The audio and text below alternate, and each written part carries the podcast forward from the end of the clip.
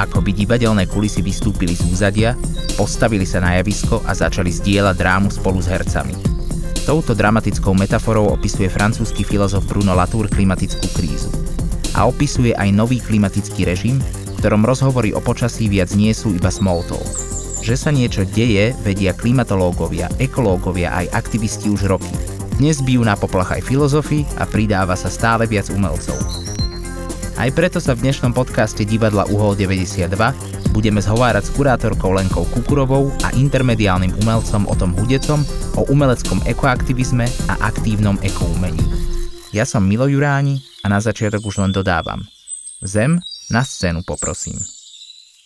V tomto dieli nášho podcastu Zem na scéne by sme sa mali venovať umeleckému aktivizmu, konkrétne umeleckému ekoaktivizmu. Ale práve aby sme sa dostali vôbec k tomu eko, k tomu environmentálnemu, čo myslím si, že v súčasnosti je jedna veľká téma nielen umenia, ale celého sveta, tak by sme si možno mohli zodpovedať takú tú prvú a základnú otázku, čo to vlastne znamená umelecký aktivizmus a možno, že či sa aj nejak v čase mení aj v závislosti od toho, ako sa menia nejaké problémy doby. Umelecký aktivizmus alebo aktivistické umenie je vlastne umenie s nejakým konkrétnym názorom. Často toto umenie poukazuje na negatívne skutočnosti v spoločnosti, obsahuje nejaký politický názor a okrem toho teda, že sa vyjadruje k nejakým negatívnym javom spoločenským, tak sa snaží nejako túto situáciu ovplyvniť, snaží sa dosiahnuť zmenu alebo inšpirovať k zmene. A v čom je teda ešte odlišné oproti tomu klasickému umeniu, ktoré poznáme z múzeí a z galérií, um, teda z tomu historickému umeniu, tak je to presah vlastne z nejakej čisto umeleckej roviny do roviny spoločenskej. Je to umenie, ktoré sa snaží neosloviť len tú um, obmedzenú časť publika, ktoré vlastne treba zreaguje na krásu alebo chodí do uh, galérií kvôli tomu, aby sa pokochalo, ale uh, snaží sa práve vykročiť z toho umeleckého sveta smerom von, snaží sa osloviť čo najväčšie publikum. A s tým vlastne často súvisí aj to, že umelec netvorí len niekde v galérii a, alebo umelkyňa a nevystavuje uh, svoje veci len v, ga, v galérii a v ateliéri, ale uh, tvorí vo verejnom priestore a vystavuje vo verejnom priestore. A teda k nejakým historickým koreňom, ono je veľmi ťažké vysledovať korene umeleckého aktivizmu, pretože častokrát toto umenie nebolo zaznamenávané dejinami umenia, že bolo pokladané za nejaký menšinový alebo menej hodnotný žáner a tým pádom vlastne prvýkrát, keď sa uh, dostáva uh, odstupom času to umenie do, aj do kníh o umení, sú možno 60. roky 20. storočia a americký kontext a protesty proti vojne napríklad vo Vietname, alebo, alebo proti, testy proti pandémii AIDS. No veľmi, veľmi pravdepodobne aktivistické umenie bolo súčasťou umeleckej sféry po dlhé roky. Dokonca napríklad aj vo Veľkej francúzskej revolúcii existovali umelecké časopisy, ktoré boli čisto ilustrované, ktoré boli založené na karikatúrach a boli veľmi aktivistické a politické, ale z nejakého dôvodu vlastne toto sa do histórie umeleckého aktivizmu a aktivistického umenia nezaratáva. Takže v podstate my vnímame to umenie od tých 60. rokov 20. storočia ako bežnú súčasť umeleckej scény a potom napríklad v, v Európe to bol povedzme Jozef Beuys, nemecký umelec, ktorý uh, pracoval práve aj s tým environmentálnym ekoaktivizmom. Samozrejme sú umelci aj v minulosti, ktorí síce tvorili možno klasickou formou, ale vla, e, stále je to nejaké umenie, ktoré existovalo v galerijnom priestore, ale ktoré malo nejaký aktivistický podtext. Bola spomínaná francúzska revolúcia, niektoré e, diela od, od Goju, ktoré reagovali na Bonaparteho v Španielsku, by sme mohli nazvať nejakým pre, protoaktivistickým umením. Picassová Gernika svojím spôsobom tiež môžeme vnímať ako ako formu nejakého protoaktivistického umenia.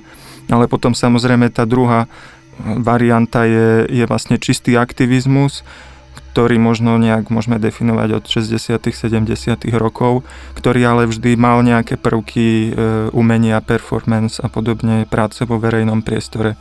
Čiže tam je veľmi ťažké ako keby oddeliť e, tie veci a povedať, že toto je čisté umenie a toto je čistý aktivizmus. Ja dúfam, že sa ešte uh, vlastne k týmto hraniciam trochu dostaneme, ale predtým by som sa možno opýtal na to, ty si spomenul o toho Picasa, to je druh spoločenského aktivizmu, ktorý je povedzme namierený uh, proti vojne, proti násiliu. Uh, predsa ten environmentálny aktivizmus je v niečom odlišný z môjho pohľadu. Mám pocit, že tie formy, ktoré poznáme aj historicky, treba asi niektoré akcie Earth First alebo dnešné Gelände, sú už trošku aj na hranici e, zákona oproti tomu, ako je napríklad aktivizmus, ako funguje aktivizmus, napríklad aktivizmus za práva menšín.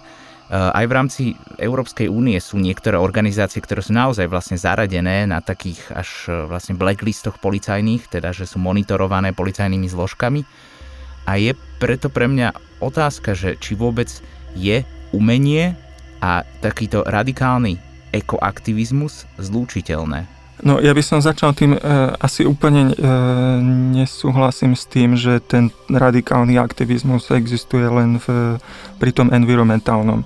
Že kebyže sa pozrieme nejako hlbšie e, aj do aktivizmu, ktorý sa týka povedzme práva menšín alebo práva imigrantov, tak tiež nájdeme akcie, ktoré sú na hrane zákona. Hej, napríklad e, celkom známe sú e, lode e, neziskových organizácií, ktoré vlastne sa snažia zachytiť imigrantov na stredozemnom mori a to sú tiež akcie, ktoré sa ocitli na hrane zákona. Viem, že, že tam jedna aktivistka bola potom aj zatknutá a neviem, či nakoniec bola súdená alebo nie.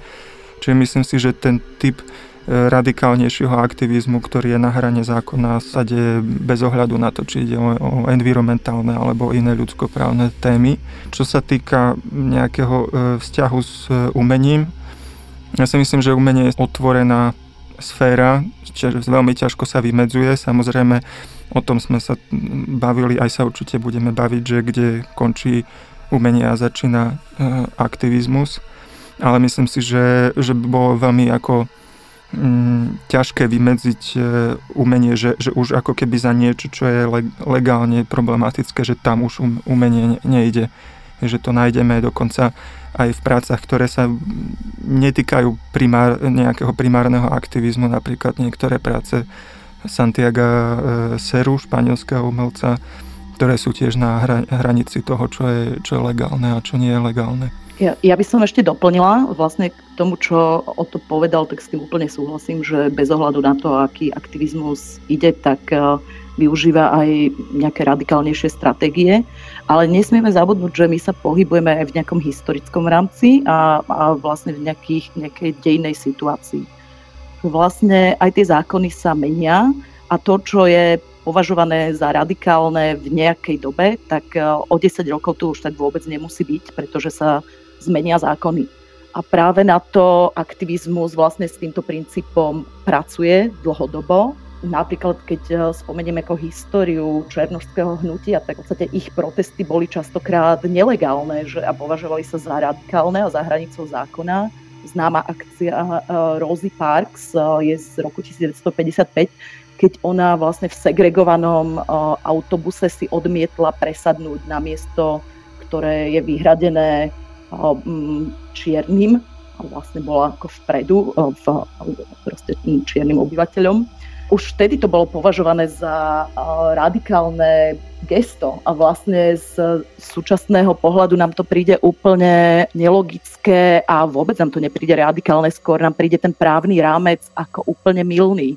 My operujeme momentálne v situácii, keď je bohužiaľ ničenie životného prostredia považované za legálne. Tá príroda nemá skoro žiadne práva eh, v našom právnom systéme.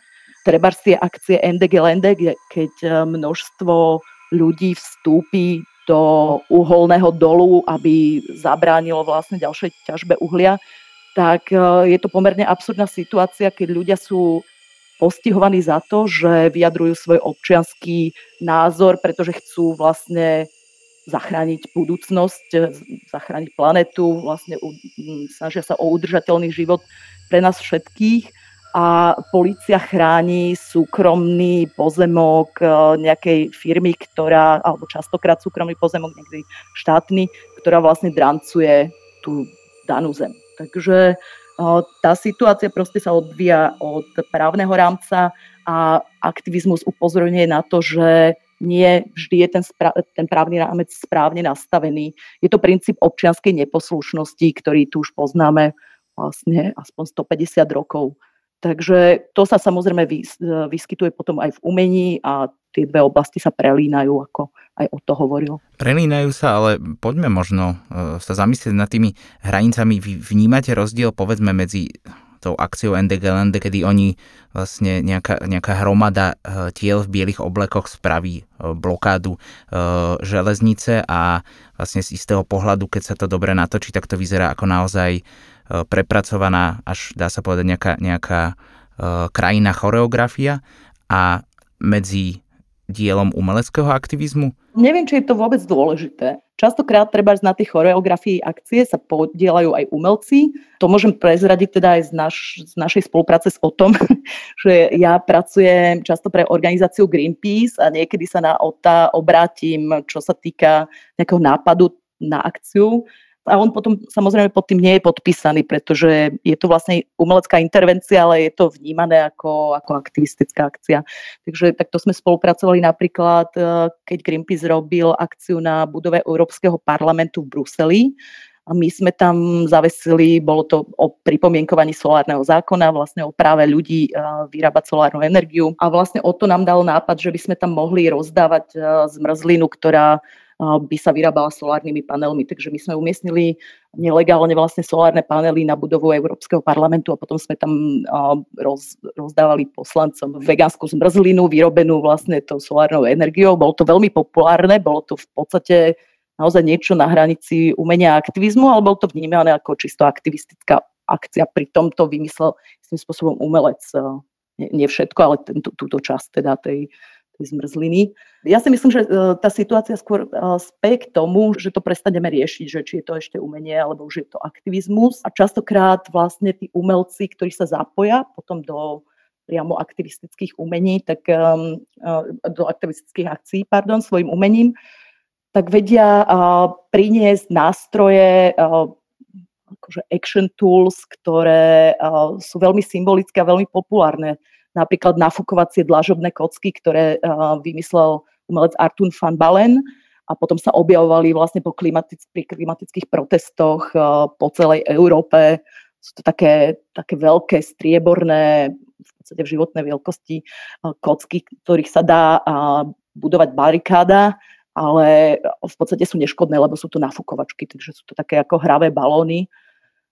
Alebo o, napríklad Michal Kindernaj v Českej republike, ktorý premietal do povrchového dolu názvy zaniknutých dedín vlastne na miesta, kde tie dediny predtým stáli, tak táto akcia tiež niečo na hrane. Vlastne rovnako by ju mohla robiť nejaká nezisková organizácia, ale v tomto prípade to robil umelec a vytvoril z toho umelecké video, ktoré je potom možné vystavovať aj v galériách a múzeách.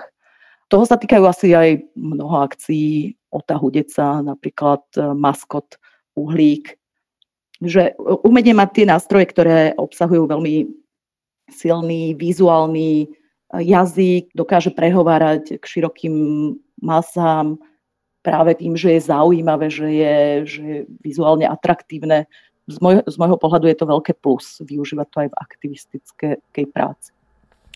Dobre, no tak už keď sme sa e, dotkli tých konkrétnych prípadov, už tu bol aj spomínaný e, uhlík, tak aspoň sa k tomu trošku viac vyjadrím. Tak to je vlastne presne taká práca, ktorá je na pomedzi aktivizmu a, e, a umenia.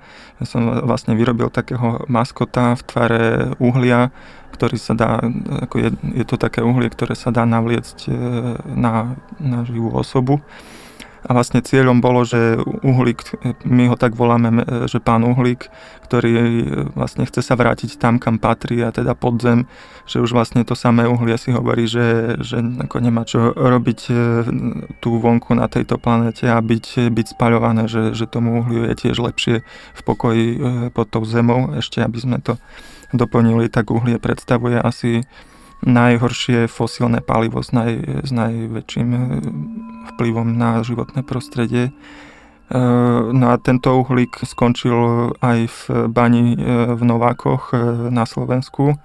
Čiže tam to bolo práve počas akcie Greenpeace pomerne mediálne známej.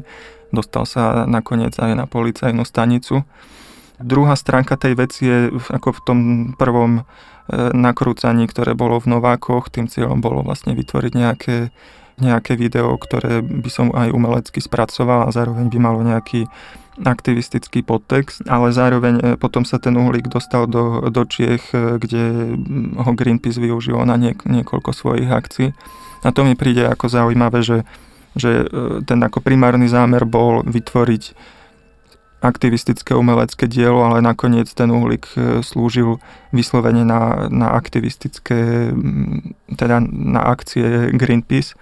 A je veľmi ťažké ako keby tam odsledovať tú hranicu, čiže to sa ako keby vraciam k tomu, čo, čo hovorila aj, aj Lenka, že, že to stieranie hranic, že kde, kde končí umenie a začína aktivizmus, je, ako je veľmi ťažké povedať, kde tá hranica je a je vôbec otázka, že či je to podstatné tú, tú hranicu hľadať.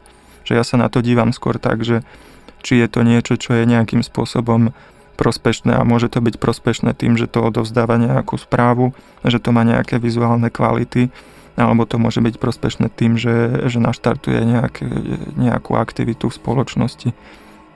Čiže svojím spôsobom vnímam aj, aj moje viac um, umelecké práce, že tiež nich hľadám nejakú užitočnosť, nejakú prospešnosť pre, pre spoločnosť.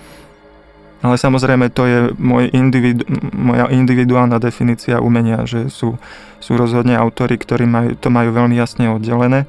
A ešte jednu vec som chcel k tomu povedať, že sa ako poznáme aj s Lenkou, ten typ umelcov, ktorí majú možno, že diela, ktoré vyslovene patria do galerie, ktoré nevychádzajú do verejného priestoru, ktoré nie sú aktivistické, ale zároveň popri tom sú aktívni, e, povedzme, v environmentálnej alebo nejakej sociálnej oblasti. Že sú to dve oddelené veci, čo mi príde tiež úplne v pohode. Predsa len, ja si myslím, že na Slovensku to angažované umenie k čomu určite patrí umelecký aktivizmus, nemá, zrovna, nemá práve najlepšie renome. A myslím si, že je to aj z toho dôvodu, že vlastne tú veľmi silnú stopu nechal minulý režim, ktorý angažované umenie e, vyslovene vyžadoval. Zároveň, keď sa to ešte vlastne spojí s otázkou zelenej politiky, ktorú ešte stále mnohí vnímajú ako nejakú novú ideológiu, nemáte pocit, že toto vlastne je pre ten ekoumelecký aktivizmus úplný p- problém, že vlastne idete, uh, že, že tí umelci, ktorí ho praktikujú, idú hlavou úplne proti múru? No ja poviem možno najskôr teda z hľadiska akože občianského. Um, celkovo na Slovensku nám chýba tradícia občianského odporu. Že Slováci nemajú históriu, ktorá by bola mm, vôbec takými uh, gestami disentu posiata.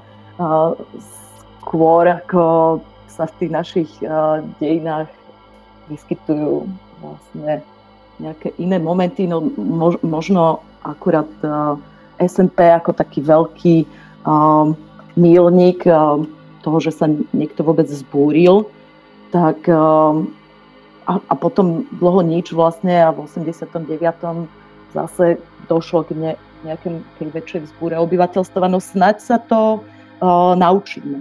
Ako, ako národ, snad sa naučíme, a to, to teraz hovorím čisto ako svoj osobný pohľad a názor, uh, nevenovala som sa nejakú výskumu uh, slovenských dejín do podrobná, uh, ale preto, podľa mňa je to preto takto vnímané, lebo vlastne sa o tom neučíme v školách, iba to v našej vlastne nejakej intelektuálnej výbave, ale aj osobnej skúsenosti, proste um, gesta nejakého odporu, občianskej angažovanosti, disentu nie sú, mm, nie sú oceňované. Vždycky sa skôr oplatilo teda ísť s prúdom.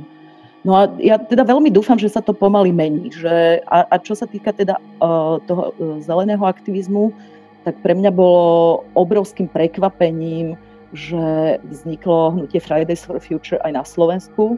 To bolo ako naozaj ako prelomový uh, okamžik z hľadiska občianského aktivizmu, že vzniklo nejaké masové mládežnické hnutie, ktoré bolo schopné zmobilizovať tisíce ľudí po celom Slovensku. Takže snáď sa aj minulý rok niečo pohlo a, a snáď budeme v tejto tradícii pokračovať.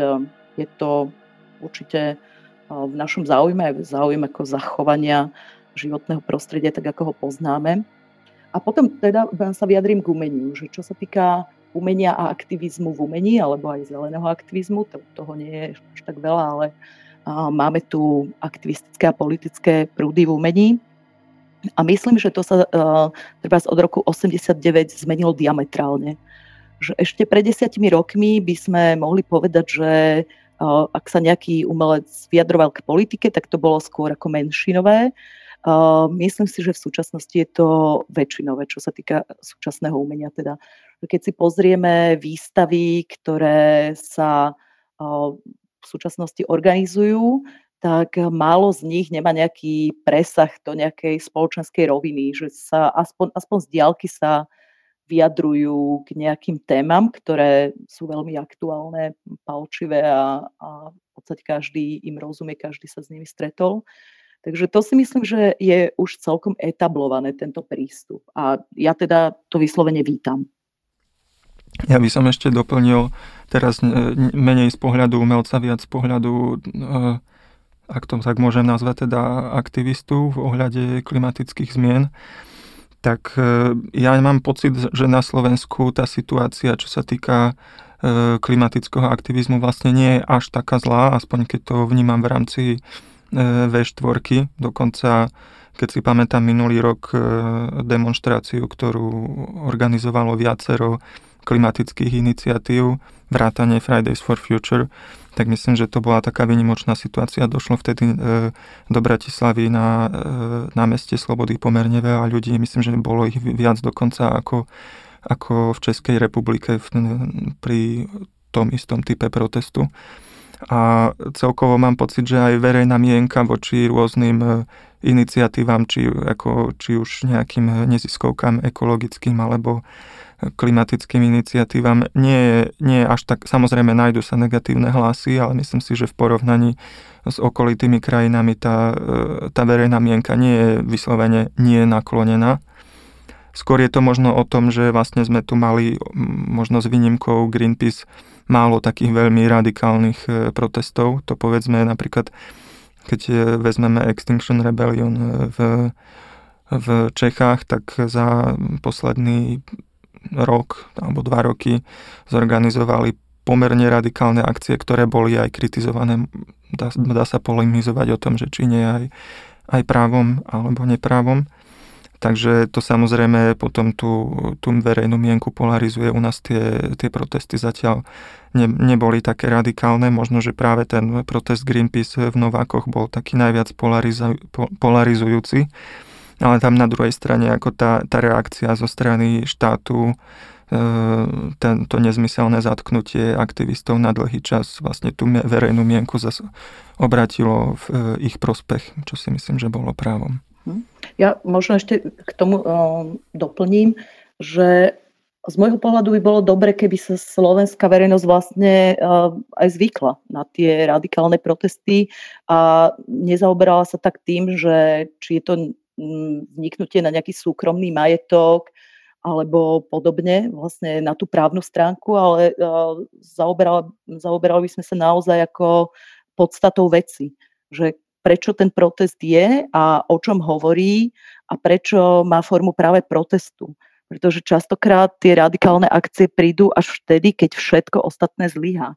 A to sa týka špeciálne uh, situácie ako v ochrane klímy, že vedci upozorňujú na to, že nejaká klimatická kríza nás čaká od 70. rokov 20. storočia a vlastne nikto, žia, žiadna krajina sa podľa toho nezariadila dosiaľ. Takže tá klimatická politika zďaleka nie je prioritou.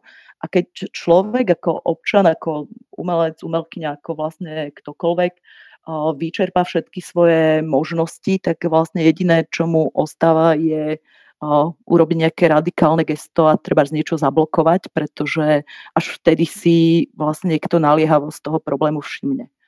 A ja teda si myslím, že by sa týchto akcií malo diať viacej, pretože situácia je obrovsky naliehavá. My sa bavíme o tom, že, že žijeme v určitej normalite, buď či to vnímame ako v osobnom e, živote, alebo v tom, akým spôsobom je nastavená politika v spoločnosti.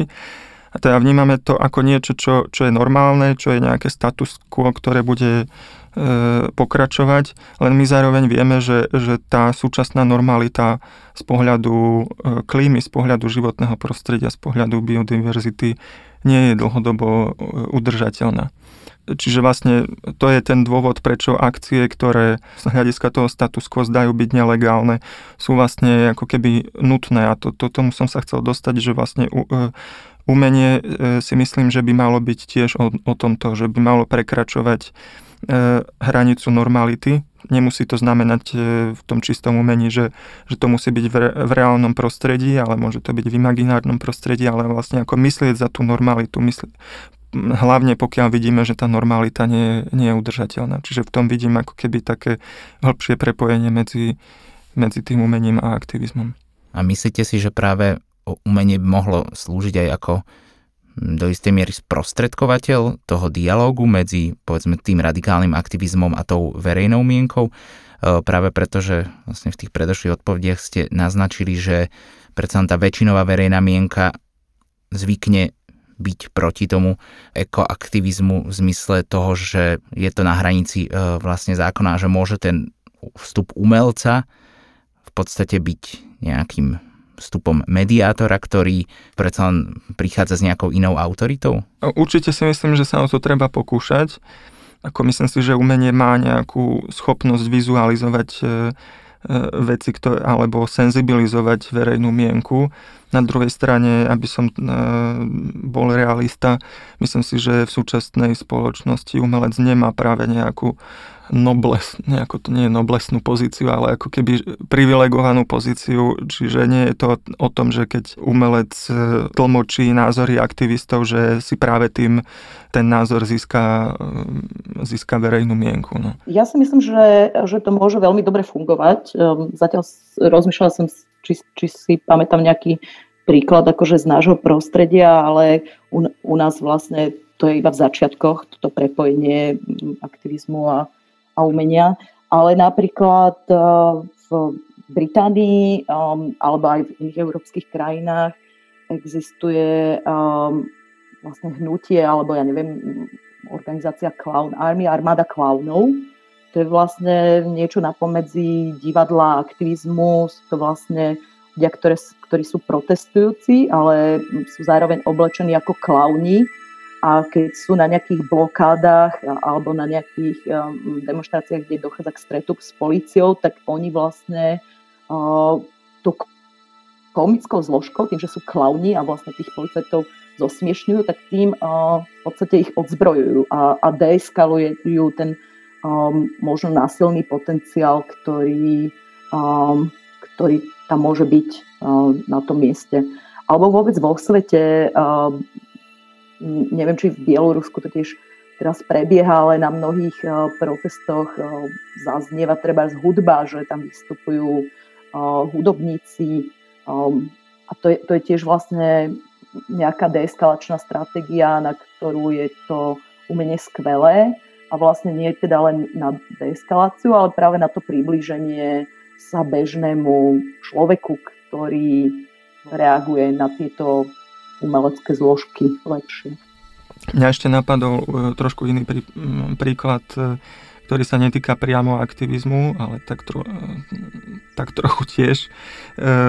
Ja som mal výstavu v Košiciach, ktorá sa nejakým nepriamým spôsobom dotýkala aj klimatickej krízy a sucha. A na túto výstavu som pozval na, aby spravil prednášku klimatolog pomerne známy Jozef Pecho a keď sme sa vlastne s ním potom bavili, on, on má problém v tom, že, že má vlastne tie suché dáta, ktoré na, väčšinou na prednáškach alebo už momentálne aj na nejakých diskusiách v televízii o nich rozpráva a, a vlastne mal ten pocit, že, že vlastne chýba niekto, kto by tie dáta spracoval tak, aby boli uchopiteľné pre, pre verejnosť, aby si vlastne ľudia vedeli predstaviť, čo reálne napríklad tá, tá zmena teplot e, alebo sucho alebo e, neúroda, čo, čo to reálne bude znamenať v praxi pre ľudí a napríklad toto je tiež miesto, kde umenie môže byť e, užitočné. Vy sa tým následkom klimatickej zmeny o to venujete e, dlhodobejšie. Spracovali ste napríklad dopad klimatickej zmeny na lokálne komunity v Kaprvédach a vlastne myslím potom následne nejakú klimatickú migráciu do Lisabonu. Ako veľmi možno dôležité je pre vás to prostredie, pre ktoré tvoríte a v ktorom tvoríte a Myslíte si, že tieto témy by mohli zaujímať aj návštevníkov e, umenia na Slovensku? Povedzme aj bez toho, aby potom vystúpil klimatolog Jozef Pecho, ktorý im povie, že sa to týka aj ich?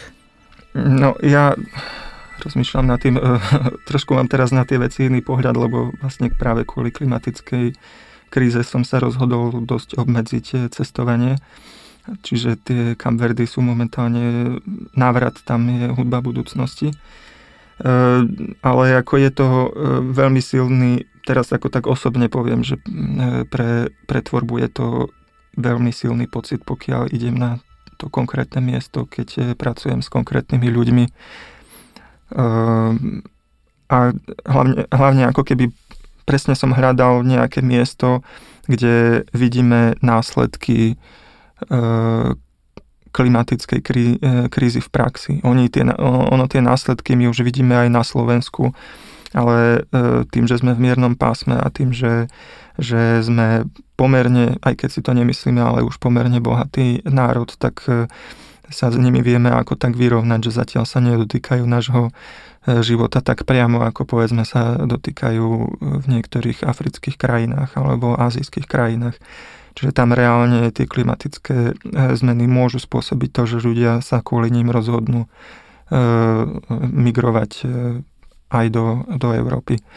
A akým spôsobom sa to nejako dotýka nás. Ako ja sa dlhodobo nejak snažím v tých mojich prácach poukazovať na globálny rozmer nášho konania, presne ako klimatická E, kríza je, je dobrý príklad toho, že ako vlastne sa nedá vnímať veci v rámci, e, v rámci jedného národa, v rámci jedného štátu, pretože emisie, ktoré spôsobujeme, e, ktoré vypušťame do vzdušia, fungujú, fungujú globálne. Čiže tie všetky veci sú takým spôsobom prepojené, že vlastne je, aspoň ja si myslím, že je do určitej miery našou povinnosťou E, myslieť, myslieť aj globálne a v rámci toho aj meniť nejaké naše návyky alebo politiku. Naznačili ste to, že ste obmedzili lietanie, predsa len ale umelecký trh je neúprosný a preto, aby sa človek na ňom udržal, e, vyžaduje si to cestovať z miesta na miesto. Ako vlastne, je to, je to pre mňa svojím spôsobom taktiež e, gesto istého umeleckého aktivizmu, rozhodnúť sa pre taký radikálny krok.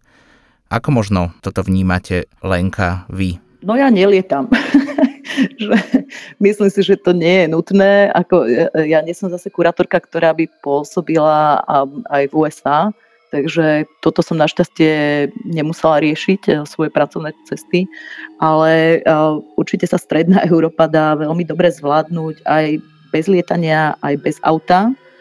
A, a lieta možno raz za dva roky, ak je to nevyhnutné a paradoxne nie kvôli umeleckej práci, ale skôr kvôli aktivistickej, keď už naozaj niečo horí a, a musíme niečo riešiť na nejakej, nejakom mieste, tak uh, vtedy mm, cestujem lietadlom. Ale dá sa tomu veľmi dobre vyhnúť. Uh, vlakové spojenia, si myslím, máme v Európe skvelé a, alebo vlastne aj hromadnú dopravu, takže ja žijem v Nemecku a často pracujem na Slovensku, v Českej republike máme galériu, ale aj v Rakúsku, v Rumunsku, Maďarsku a podobne. A tam sa dá všade dopraviť veľmi dobre. Ale um, myslím, že toto osobné rozhodnutie um, treba ako um, smerom k vegetariánstvu, smerom k uh, nelietaniu, smerom vlastne k nevlastneniu auta a podobne je dôležité, ale z hľadiska vlastne tej krízy, v ktorej sme, tak e, nemá až taký veľký dopad. Bohužiaľ to takto musím povedať.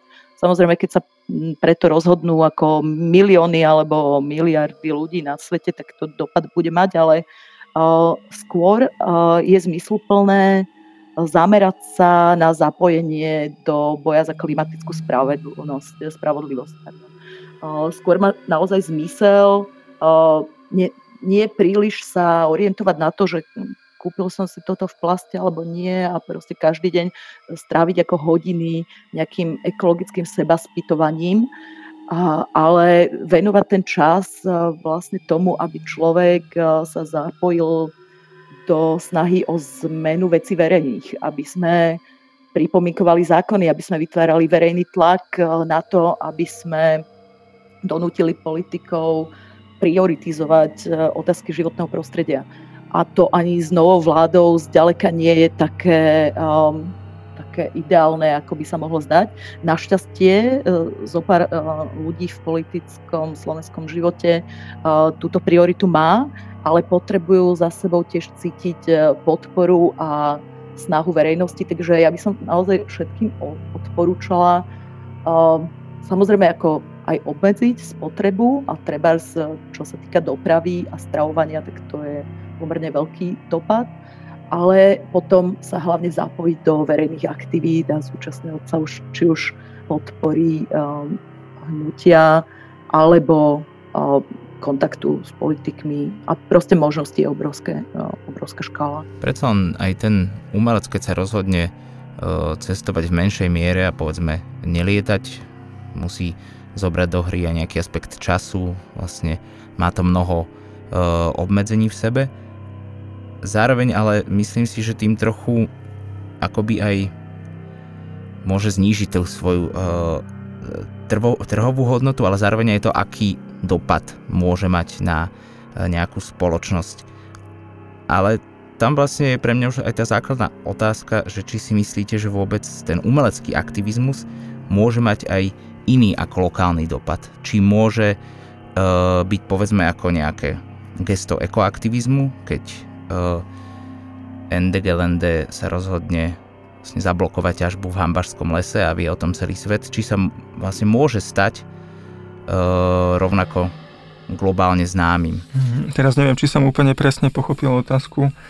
Vlastne trošku tomu, to, to, tomu teraz napomohla aj, aj tá kríza ohľadne korony, ale veľa, veľa vecí sa presúva do online priestoru a aj v tomto smere ako Samozrejme, časť umenia je založená na, na digitálnych technológiách, na videu a podobne. Čiže v tomto, v tomto smere môže sa aktivistické umenie e, stať veľmi ľahko globálne, e, veľmi ľahko sa môže stať aj, aj virálne. Mňa napadlo z okolností vlastne od vás poznám ten, ten príklad, ale možno, že ma doplniť, lebo nepamätám si ju presne umelca, ale je takéto známe video klaviristu, ktorý hrá na, e, e, na ľadovci v Arktíde. A v podstate také, takéto akože jednoduché video môže mať veľký dopad a veľmi rýchlo sa šíri, šíri e, internetom a svetom. A to je presne ten, ten príklad toho, ako umenie dokáže senzibilizovať ľudí, že vlastne e, nejaké suché čísla od e, toho, aký, ako sa znižuje e, objem ľadovca v Ar- Arktíde, nemajú veľký dopad na ľudí, ale keď vidia vlastne takéto, takéto dielo a navyše dostupné cez, skrz internet, tak to môže pohnúť s ľuďmi a môže ich vlastne motivovať neskôr aj k nejakému reálnemu aktivizmu. Spomeniem si na sériu performatívnych koncertov pre prírodu, ktoré sú takou špecifickou časťou možno vášho portfólia, kedy napríklad ste robili koncert pre ľadovec Adiši v Gruzínsku. Tá moja otázka smeruje k tomu, že či v tom vnímate vy rozdiel keď tvoríte povedzme s nejakou vylúčenou skupinou, alebo tvoríte v nejakej lokálnej komunite, alebo potom tvoríte vlastne dielo, ktoré je v úvodzovkách pre prírodu. Je tam zásadný rozdiel v tom, že keď sa bavíme o práci s nejakou e, vylúčenou e, komunitou, tak jedná sa o, v podstate dá sa povedať o participatívne umenie a to si vyžaduje e, nejaký vstup e, z oboch strán, z mojej strany ako umelca alebo vedúceho nejakého workshopu aj zo strany, väčšinou teda pracujem s, s mladými ľuďmi, ale nie len. Čiže je to nejaká forma vzťahu, kde sa musíme navzájom počúvať, kde nemôže mať absolútnu kontrolu nad tým výsledným dielom, musia sa cítiť e, všetci účastníci nejakým spôsobom zapojení a rozhodujúci o tom, o tom výsledku. Čiže je to v konečnom dôsledku e, dá sa povedať komplikovanejší proces, než pri takej práci, ktor, ako sú povedzme tie koncerty pre prírodu, ale aj v mnohom ako pre obe strany veľmi, veľmi obohacujúci. Pre mňa, pre mňa rozhodne je. Čo je ale potom vlastne cieľom povedzme vašim, keď tvoríte pre tú prírodu? Má to dva rámce, pretože keď teda sa bavíme konkrétne o týchto prác, prácach, tých koncertoch pre prírodu, tak vlastne do, od začiatku do toho idem s tým, že, že daný koncert e, nahrávam na video, čiže rátam s tým, že ten výstup z toho bude umelecký a, a bude určený pre, pre diváka mimo toho priestoru, kde to nahrávam, ale zároveň je tam taká pre mňa skúsenosť e, s tým, s tým daným miestom, e, neviem ako ju, ako ju nazvať, e, nenapadá ma veľmi šťastné slovo, lebo určite to nie je šťastné slovo, že ezoterická, ale ako je to taká osobná skúsenosť s tým daným, s tým daným priestorom a, a keď vlastne tú muziku v podstate improvizujem, tak sa snažím nejakým spôsobom reagovať na to prostredie okolo seba. Ja som sa tým chcel prepracovať práve aj k otázke priestoru. Lenka, možno ako je veľmi dôležitý ten kontext priestoru pre vás, pretože ako ste naznačili, pohybujete sa vo viacerých typoch galerijného prostredia a napríklad momentálne viem, že máte aj v outdoorovej Artwall Gallery v Prahe výstavu, ktorá sa taktiež vlastne týka e, práve klimatickej zmeny. E, vnímate vy rozdiel toho, kde pripravujete výstavu pre koho a vlastne akú to bude mať účinnosť, ale najmä e, v rámci myslenia o tom ekologickom vzdelení. Pozerať sa na to ako e, na vzťah s krajinou, čo je dôležité z toho e, hľadiska umeleckého. To aj o to vlastne popisoval tým ezoterickým alebo duchovným zážitkom, že priamo v tej krajine a či už sa jedná o veľmi krásnu krajinu alebo veľmi zničenú krajinu. Obidve situácie sú veľmi silné a poskytujú ako veľmi silnú umeleckú inšpiráciu. Proste tá príroda môže byť dôležitá ako pre miesto vzniku toho diela. Lebo zvyčajne vlastne, keď človek proste by to potom chcel vystavovať niekde v lese alebo na kraji dolu, tak je to sprostredkované len veľmi obmedzenému množstvu divákov. Takže tá potom záznam, ten, ten záznam alebo tá sprostredkovaná skúsenosť prostrednícom videa, fotografie, online prezentácie je dôležitá. A to je zase dôležité z hľadiska publika. Takže ja osobne uprednostňujem priestory, prezentácie, ktoré nie sú tie tradičné galerijné priestory, lebo si myslím, že v tých galerijných priestoroch sa človek obracia na také poučené publikum. Že to sú vlastne ľudia, ktorí sa už z princípu zaujímajú o spoločenské otázky, ktorí viac menej ako keby asi z väčšej časti aj chápu dôležitosť eh, spoločenského angažovania a vlastne vôbec sa orientujú v tej problematike.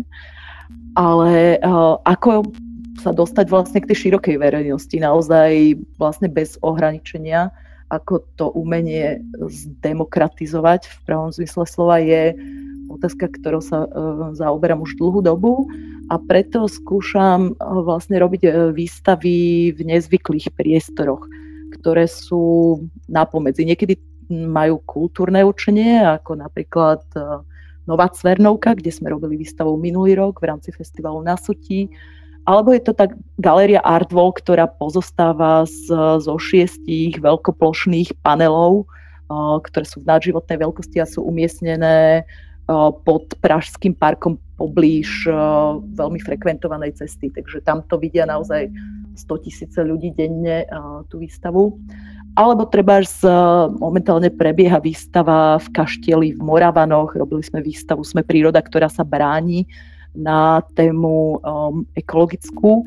A tam zase naozaj prídu ľudia, ktorí sú treba bežní turisti, že uh, si idú pozrieť rekonštrukciu zámku a popri tom sa nejakým spôsobom dostanú aj k tej výstave, um, aj keď v podstate možno to pôvodne nezamýšľali. Takže um, myslím si, že umenie čím viac ako že vystúpi zo svojej bubliny aj do verejného priestoru alebo do priestorov, ktoré nie sú o, úplne tie biele kocky, tie galerie, ktoré majú iba tých divákov, ktoré vyslovene sa rozhodnú, že idú na výstavu. Ale vlastne keď človek vlastne tak um, ako pri svojom bežnom, keď príde umenie za človekom, ako človek nemusí ich za umením, ale keď príde za ním, tak to mi príde ako najlepší spôsob uh, toho, ako komunikovať. Práve uh, John Jordan, teda tiež aktivista umelec, jeden zo spoluzakladateľov také britskej angažovanej umeleckej skupiny Platform, vlastne tvrdí, a to si teraz pomôžem textom, že aj malé kultúrne experimenty otvárajú priestor a možnosť k veľkým zmenám – že semienko revolučnej zmeny môže rásť aj v umeleckej praxi. O to aj vo vašej tvorbe je viacero diel, ktoré obsahujú tento náboj, Uh, najmä v pohľade povedzme na nejaké environmentálne otázky. Ja spomeniem If I Had a River, čo bol taký projekt zameraný na výskum udržateľnosti na lodi, ktorý samozrejme e, komentoval mnohé tie uh, aspekty uh, aj klimatickej zmeny, aj udržateľnosti vôbec. Myslíte pritom, keď tvoríte na to, že by mohli tieto vaše projekty byť nejaké príklady nového sveta? Tieto vlastne v podstate utopické reality? Presne s týmto zámerom sú, sú tvorené. Ja aj preto vlastne si, a nie som teda jediný, si pomáham touto e, ideou nejakej utopie, že, že vlastne umožňuje človeku myslieť za hranicu e, možného a to už som tu aj už, už spomínal predtým páči sa mi veľmi tento pohľad, e, že vlastne nejaké semienko, ktoré zasadíme skrz umenie, môže smerovať e, k nejakej väčšej akcii v budúcnosti, čo je niečo, čo vlastne umelec, a nemusí to byť umelec, e, nemôže predvídať na začiatku.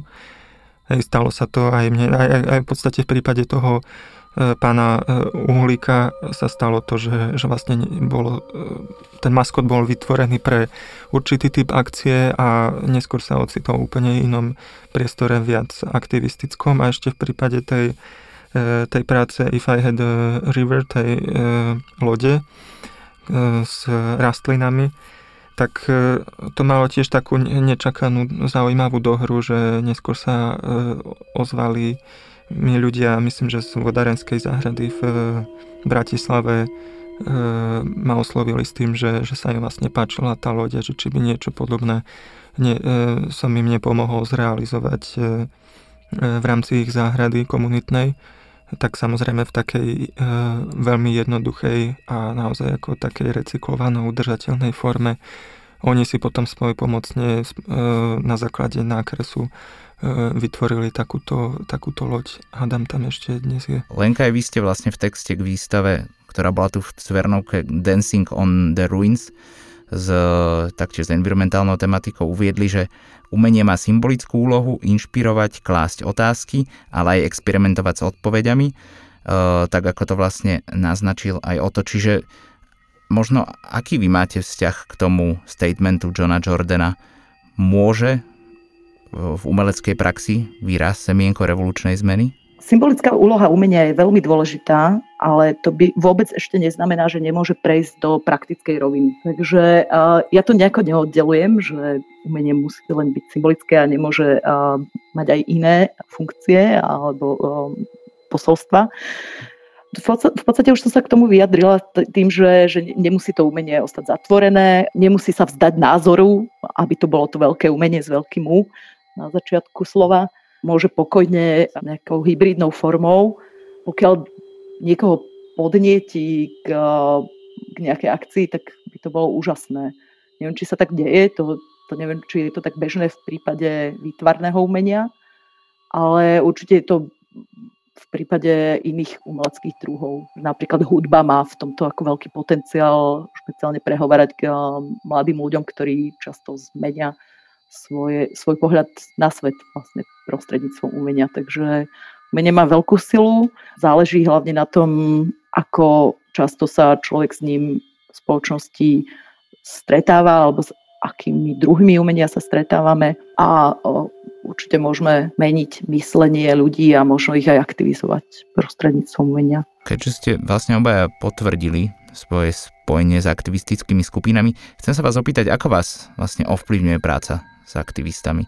Bavili sme sa už o tom, ako umenie možno môže ovplyvniť aktivizmus, ako môže ovplyvniť verejnú mienku. Keďže obaja ste aktívni aj v tejto sfére, je na mieste tá otázka, čo vám to dáva vo vašej praxi. Prvá vec, čo ma napadla, je, že, že mi to pomohlo trošku výjsť z nejakej bubliny.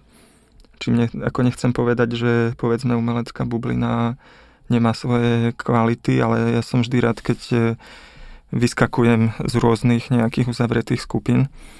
Takže mi to pomohlo vidieť veci e, e, za nejakými hranicami momentálne tým, že v rámci iniciatívy Nestracajme čas spolupracujeme aj s ostatnými e, neziskovkami a iniciatívami, e, ktoré sa nejakým spôsobom zaoberajú klimatickou krízou. Tak vlastne trošku nahliadam do vnútra fungovania e, nezisk- neziskoviek a, do toho, čo to reálne znamená sledovať politiku súčasnej alebo akejkoľvek vlády a nejakým spôsobom aj pripomienkovať e, to, čo sa deje, alebo sa snažiť e, pretlačiť to, čo, čo považujeme za, za dôležité, keď myslíme nejak na, na našu budúcnosť na tejto zemi. Takže mi to, ako rozhodne mi to nejak e, otvára nové obzory a trochu vidím aj svoje, svoje limity. Um, v tomto predsa len ako umelci stojíme uh, viac na nejakom, v nejakej roli preciťovania a, a, kreativity. Takže tam vidím nejaké svoje hranice. Um, možno to nejakým spôsobom aj ovplyvňuje uh, uh, tú moju tvorbu, možno že až do tej miery, napríklad ako e, keď sa dívam spätne napríklad na niektoré práce, ktoré sa dotýkali e, e, klimatickej krízy, tak tým, že momentálne viem o tom viac, že sledujem nejaké sú, súčasné vedecké výstupy, tak sa dívam čiastočne kriticky aj na svoje staršie práce, lebo niektoré veci tam nie sú v súlade s tým, čo, čo veda tvrdí a zase zároveň umenie má tú, e, tú možnosť presahovať e, a ako dovoliť si určitú imagináciu. Mne príde veľmi zaujímavé, e, keď sa porovnáme my teda s, o tom navzájom, že o to je umelec, čo sa stal aktivistom a ja to mám opačne. Ja som aktivistka, ktorá sa stala umeleckou kritičkou, lebo ja som s aktivizmom začala niekedy v 15 rokoch. Pomerne dlho sa pohybujem v tom prostredí. Čo vlastne som prostredníctvom toho umenia uvidela, je možno to, ako ten aktivizmus nevie komunikovať veľakrát. Ešte, ešte pred nejakou dobou vlastne ľudia ako z umeleckej scény sa častokrát o klimatické problémy nezaujímali. Jednoducho to bola téma proste mimo záujem, mimo svetlo reflektorov. Bolo to niečo, čo nikomu neprišlo ako dôležité. Myslím si, že ten aktivizmus sa trošku poučil, že ne, nedá sa komunikovať iba čisto um, prostredníctvom nejakých holých faktov, nejakých prognóz, nejakých proste dát a grafov. Že to je niečo, čo proste pre ľudí nie je ako uchopiteľné. Tým pádom ako stále sa snažím prepájať tieto dva svety, ale ešte stále to nie je tak, že vlastne väčšina ľudí bola a, akože otvorená, či už v umeleckej bline alebo v aktivistickej. Um, myslím si, že teraz robí skôr ten krok vlastne umenie smerom k aktivizmu, ako aktivizmus smerom k umeniu, že, že veľa ako aktivistov ide, um, alebo aktivistických hnutí ide to takou, alebo teda hovorím u nás v Čechách a na Slovensku, ide tou klasickou cestou vlastne protestov a mo- mohlo, mohli by sa tie umelecké prostriedky využívať viacej. Um, uvidíme. No. V každom prípade um, o, o to má veľkú budúcnosť, si myslím. Už teraz oslovujem množstvo ľudí na rozličné veci, vrátane mňa, takže uh, budeme radi, keď uh, tých umelcov a umelkyň bude viac a bude to pestrejšie. Ja myslím, že ich bude viac, že, že asi vyrastá nová generácia umelcov, ktorí možno teraz pomaly vychádzajú zo školy, ktorí vnímajú e, tieto témy, ktoré tu spomíname ako vážne, čiže budú určite na ne reagovať. Ja by som možno predposlednú otázku smeroval e, k tomu Lenka, čo ste naznačili, keď ste hovorili o nejakých ekologických manuáloch fungovania. A čo sme naznačili vlastne už predtým, keď sme sa bavili o tom, e, že či využívate povedzme leteckú dopravu, premýšľate pri svojej tvorbe, ale či už pri vlastne koncepcii výstavy alebo priamo pri vlastne tvorivom procese o tom, ako minimalizovať svoj dopad na prostredie a nemôže to byť pre vás do značnej miery aj obmedzujúca vec?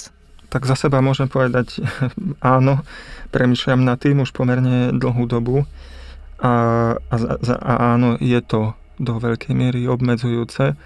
Ehm, ironicky vlastne veľmi závisí od toho, akému umeniu sa, sa kto venuje. Pretože sú formy e, performatívneho e, umenia alebo konceptuálneho umenia, ktoré úplne prirodzene majú strašne nízku ekologickú stopu a nemusí nad tým ani ten umelec rozmýšľať. Ja som vlastne sa do, dlhodobo venoval objektom, soche, aj nejakým veľkoplošným maľbám a podobne a tam viem o tej ekologickej stope. Čiže otázka, ako sú dve varianty. Jedna je vlastne zásadne nejakým spôsobom zmeniť eh, eh, formu, čo je čiastočne pre mňa ťažké, lebo toto je ako jazyk, ktorý som sa naučil, ktorým rozprávam ako umelec. A druhá je, je vlastne hľadať v rámci daného E, e, danej formy alebo daného média varianty, ktoré sú ekologickejšie. Čiže jedna stránka veci je, že sa snažím recyklovať e, už použitý materiál, už v podstate sa snažím recyklovať aj niektoré staršie práce, ktoré už vlastne nebudú druhýkrát použité. Ďalšia vec je, že môžem sa snažiť zmenšovať mierku. Mne sa veľmi páči koncept umierenenosti v angličtine, možno modesty by sa to dalo preložiť tiež, že vlastne podstatou je dívať sa na, na teda nielen na, na svoj život, na produkciu, ale sa snažiť trošku vlastne čiastočne zmierniť e, produkciu, to znamená aj možno produkovať menšie veci, aj produkovať menej.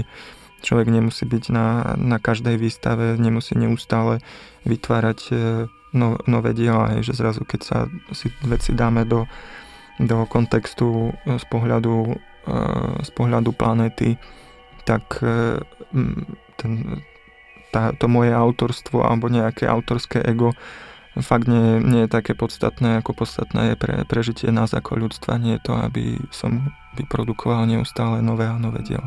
Myslím, že uh, o toto berie o dosť vážnejšie ako treba ja, lebo ja sa uh, snažím naozaj zameriavať na to, skôr na ten spoločenský dopad, že, že neriešime pri uh, výstavách úplne každé jedno dielo, že z čoho je vyrobené a či tam náhodou nie je nejaká, nejaký plast použitý, to by sa ani nedalo.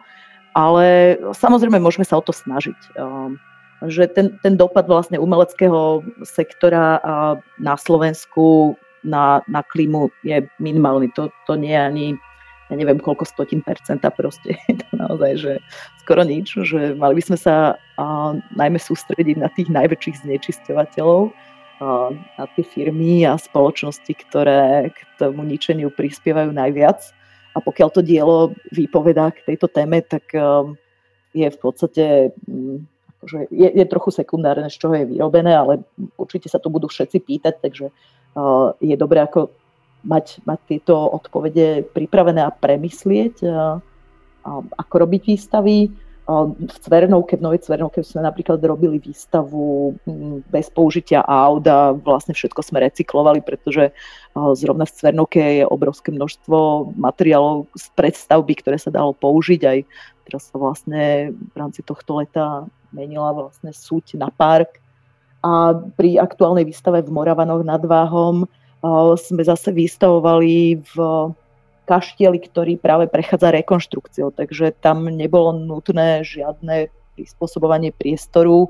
V tom kaštieli dokonca bývajú vtáky, tie vtáky sme ponechali, tie sú súčasťou expozície, vlastne, takže aj oni sú divakmi um, umeleckých diel. Rovnako keď sme inštalovali v parku, tak um, je to vlastne, snažíme sa samozrejme o nejaké um, citlivé zásahy do toho parku, že je to v podstate len umiestnenie nejakého objektu, nič tam nepílime, ne, neničíme. Ale um, nie je to, ako hovorím zase, nie je to, mm, to primárne. Ani pri tých manuáloch, hneď ako v prvých bodoch toho manuálu sa hovorí o tom, že uh, kultúrna inštitúcia, ktorá sa ekologicky orientuje, by sa mala zapájať do verejnej politiky. Takže nie je to len o tom, že osobne vlastne um, obmedzíme spotrebu, lebo to sa stejne, stejne deje. Proste umelecká sféra na Slovensku je podfinancovaná, my nemáme mm, proste obrovské peniaze na to, aby sme vyrábali nejaké veľké škodlivé um, objekty alebo um, nejaké umenie takýchto rozmerov. Tento podcast sa volá Zem na scéne Myslíte, že ak Zem bude mať naozaj dostatočný stav a tým ľudí, ktorí ju vlastne na tej scéne podporia, že je začne konečne ľudstvo venovať dostatočnú pozornosť? Skús, skús ty Lenka? to chce, toto chce statement, áno, toto je... Ja, no, asi, asi sa to mení každú pol hodinu, čo by som povedala. Raz ma prepadne akože negatívny pohľad na to a raz zase pozitívny, ale viac menej asi prevažuje pozitívny a myslím, že, že to ešte dokážeme zvrátiť, že proste každý sa musí zapojiť a ni, ako čas na beznadeje nie je nikdy vlastne, lebo beznadej nič nevyrieši a um, nejaké negatívne nastavenie ničomu nepomôže, naozaj ničomu, lebo potom sa človek neužíva ani ten každodenný život. Takže verím, verím tomu, že áno, že sa nájde dosť ľudí a že no, Zem bude mať dostatok e, obyvateľov, ktorí si uvedomujú závažnosť situácie a zapoja sa do zmeny. Mňa ešte k tomu napadlo teraz e, špecificky k tej téme klimatickej krízy, že ono, keď sa dívame do nejakých projekcií budúcnosti, povedzme v nejakom roku 2070, tak e, to nie je vyslovenie, že, že buď alebo, že to nie je len o tom, že, že buď prežijeme alebo neprežijeme, ale je to aj o tom, že, že ako prežijeme. Každé, každá e, desatinka stupňa Celzia, e, o ktorú sa neoteplí, e, nám zaručuje o, o trochu vyššiu kvalitu života, o trochu väčšiu, väčší pocit istoty na, na planete. Čiže vlastne sa bez ohľadu na to, či vnímame veci optimisticky alebo pesimisticky, tak sa oplatí bojovať za, za každú tú desatinku toho stupňa. Súhlasím. Dúfajme, že sa nakoniec k aktivite pripojíme všetci. O umeleckom aktivizme a aktivistoch v umení sme sa dnes hovárali s kurátorkou Lenkou Kukurovou a intermediálnym umelcom Otom Hudecom. Ja som Milo Juráni a vy ste počúvali podcast Zem na scéne. Podcasty Uhlu 92 z verejných zdrojov podporil hlavný partner Fond na podporu umenia.